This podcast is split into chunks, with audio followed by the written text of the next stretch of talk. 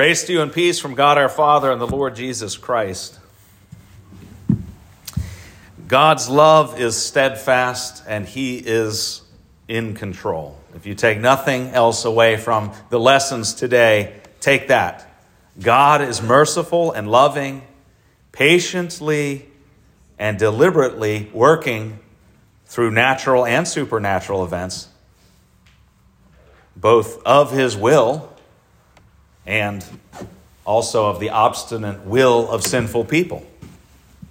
But he's working through it all to bring about salvation, all in good time, because he is patient. But he is loving and he is in control. Now, this is the confession of the prophet Isaiah we heard this morning. It is the uh, praise song that we hear in Psalm 111. It's expressed in this brief lesson from Galatians 4. When the fullness of time had come, God sent forth his Son, born of a woman, born under the law, to redeem those who were under the law, so that we might receive adoption as sons. That's from Galatians 4, speaking of the fullness of time and what God did in the fullness of time. Then we come to our gospel lesson and we see God's steadfast love and his control over all things play out in redemptive history. So I want to take a close look at the gospel lesson. And I'm going to read most of it again and pause and look at each part. Now, when they had de- departed, behold, an angel of the Lord appeared to Joseph in a dream and said, Rise, take the child and his mother, and flee to Egypt, and remain there until I tell you. For Herod is about to search for the child to destroy him. And he rose and took the child and his mother by night and departed to Egypt, and remained there until the death of Herod. This was to fulfill what the Lord had spoken by the prophet Out of Egypt I called my son. Firstly, we see God's immediate intervention by coming to Joseph in a dream, warning him to flee for the protection of Jesus. God is not the author of Herod's sinful, evil act, Herod's murderous treachery. However, God can work through such evil acts, and he does. Hosea 11:1 says, "When Israel was a child, I loved him, and out of Egypt I called my son." This is the reference that Matthew is giving that is being fulfilled actually in, e- in Jesus being in Egypt, being a child in Egypt, being Israel personified in Egypt. Matthew says that this prophecy was fulfilled in Christ, to which we look simply at the fact that Jesus was in Egypt and then was called out of Egypt, right? That's, oh, well, look, it was, the prophecy was fulfilled because Jesus was in Egypt and then he was called out of Egypt. But it's a lot deeper than that. If you look more closely, we see that Jesus is called God's Son. Recall from Exodus 4, God speaking to Moses said, Then you shall say to Pharaoh, Thus says the Lord, Yahweh, Israel is my firstborn son. In other words, Jesus is God's son, his true son, which is called out of Egypt. Just as Joseph went to Egypt by the sinfulness of his brothers who sold him into slavery, Jesus went to Egypt by the sinfulness of Herod. Just as God claimed Israel as his son and brought them up out of Egypt, God says that Jesus is his son and called him up out of Egypt. The nation, we see in this that the nation of Israel was a type, a shadow, but now we see in Christ, he is the substance. That was pointing forward to Christ. But he is the true Israel who comes up out of Egypt.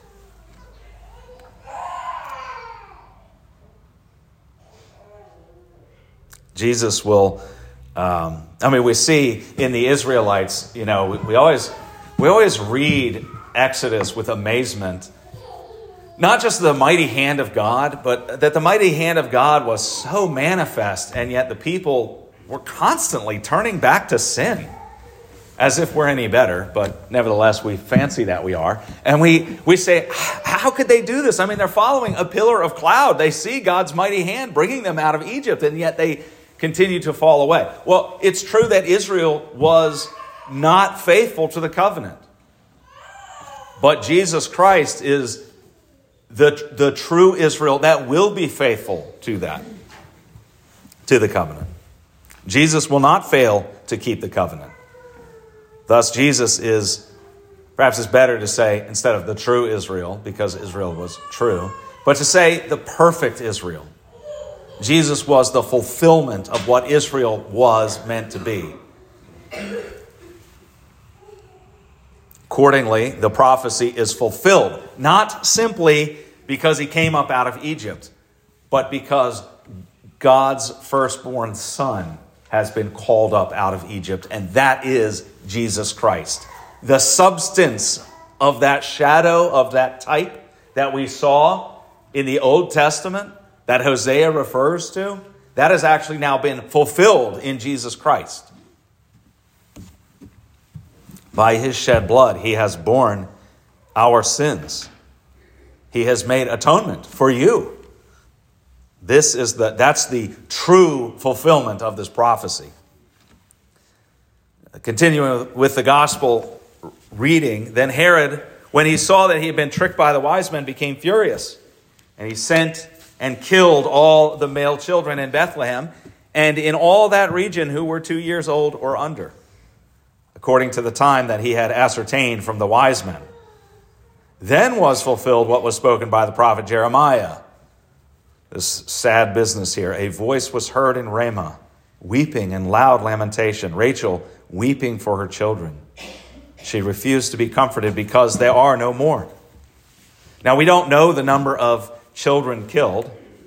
Not that it makes it any less tragic. It's somewhere between 6 and 30 based on population figures that were young boys between uh, birth and two years old. But Matthew, uh, we also know that it's not God's will that these children would be killed. It was Herod's sinful act. And you get a, a, clue to that where Matthew simply records that it fulfilled the prophecy. He doesn't say this was to fulfill the prophecy, he just says, then the prophecy was fulfilled. And that prophecy was from Jeremiah 31. The prophecy from Jeremiah was uh, spoken in the context of the people Judah being taken into captivity in Babylon but here again, we see its ultimate fulfillment in the, t- fulfillment in the time of the Messiah's birth. Rachel weeps over her descendants in Bethlehem and the surrounding areas who were mercilessly killed by Herod. Uh, by the way, if, if you want to know uh, what happened to Herod, you can read the account from Josephus, and I'll give you, I have a copy of it here if you want to read it. It's pretty gruesome. Um, and Josephus attributes Herod's demise to his impiety and his um, just immorality, his blatant immorality. But when Herod died, behold, an angel of the Lord appeared in a dream to Joseph in Egypt, saying, Rise, take the child and his mother, and go to the land of Israel. For those who sought the child's life are dead. And he rose and took, took the child and his mother and went to the land of Israel. But when he heard that Archelaus was reigning over Judea in place of his father Herod, he was afraid to go there. And being warned in a dream, he withdrew to the district of Galilee. And he went and lived in a city called Nazareth, so that what was spoken by the prophets might be fulfilled, that he would be called a Nazarene. Again, God spoke to Joseph through a dream and the Holy Family headed back to their land. Now, naturally, Jesus would be raised in Judea, in the area surrounding Jerusalem, right? I mean, this is the Son of God. This is Jesus, he who will save the people from their sins. Joseph and Mary are not ignorant of all of this. The logical thing would be Jerusalem. That's the center of the universe. That's really where they need to be. But Archelaus was Herod's son, and he was also a terrible ruler, just like his dad, a chip off the old block. And he was given three uh, provinces of Herod's. And one, uh, Galilee, was given to his brother. Uh, but, but Archelaus was tragic, and he had a reputation. He had already, Herod, before he had died, had put down a rebellion of sorts. Uh, wasn't really, but uh, of sorts. And Archelaus, a year later, on the anniversary of that, had punished the people who had come to pay homage to what had happened a year before. So Archelaus has a reputation for being a, a despot, just like his father. And Joseph fears. And again, Joseph is warned in a dream and directed to Galilee, to Nazareth. Now, this was their hometown. We recall that they left Nazareth to go to Bethlehem for the census. Some people might say, well, that's why they're going, you know, that would be a reason to go back to Nazareth. But they understood who Jesus was. They would think Jerusalem, Judea would be the place to go. But they don't go back there. And the angel tells them, return to Nazareth. Now, Jesus did not, this, this prophecy in verse 23 is not, it, the fulfillment does not come in the same way as though there's a passage that says, He will come from Nazareth. That's not the way this prophecy was fulfilled. Um, the, the expression that he would be called a Nazarene was a way of saying that he would be despised and treated with shame and indignity. Think about Nathaniel, uh, the apostle Nathaniel, when Philip came to him and he said, can anything good come out of Nazareth? Philip is like, We found the Messiah. It's Jesus of Nazareth. And Nathaniel says, Seriously, can anything good come out of Nazareth? Nazareth had not a great reputation. And so this is what it means that the, the, the prophecy speak of the Messiah being someone who would suffer shame and indignity. And so that is, that is how this was fulfilled, in that he was called a Nazarene. He suffered the indignity of being from Nazareth.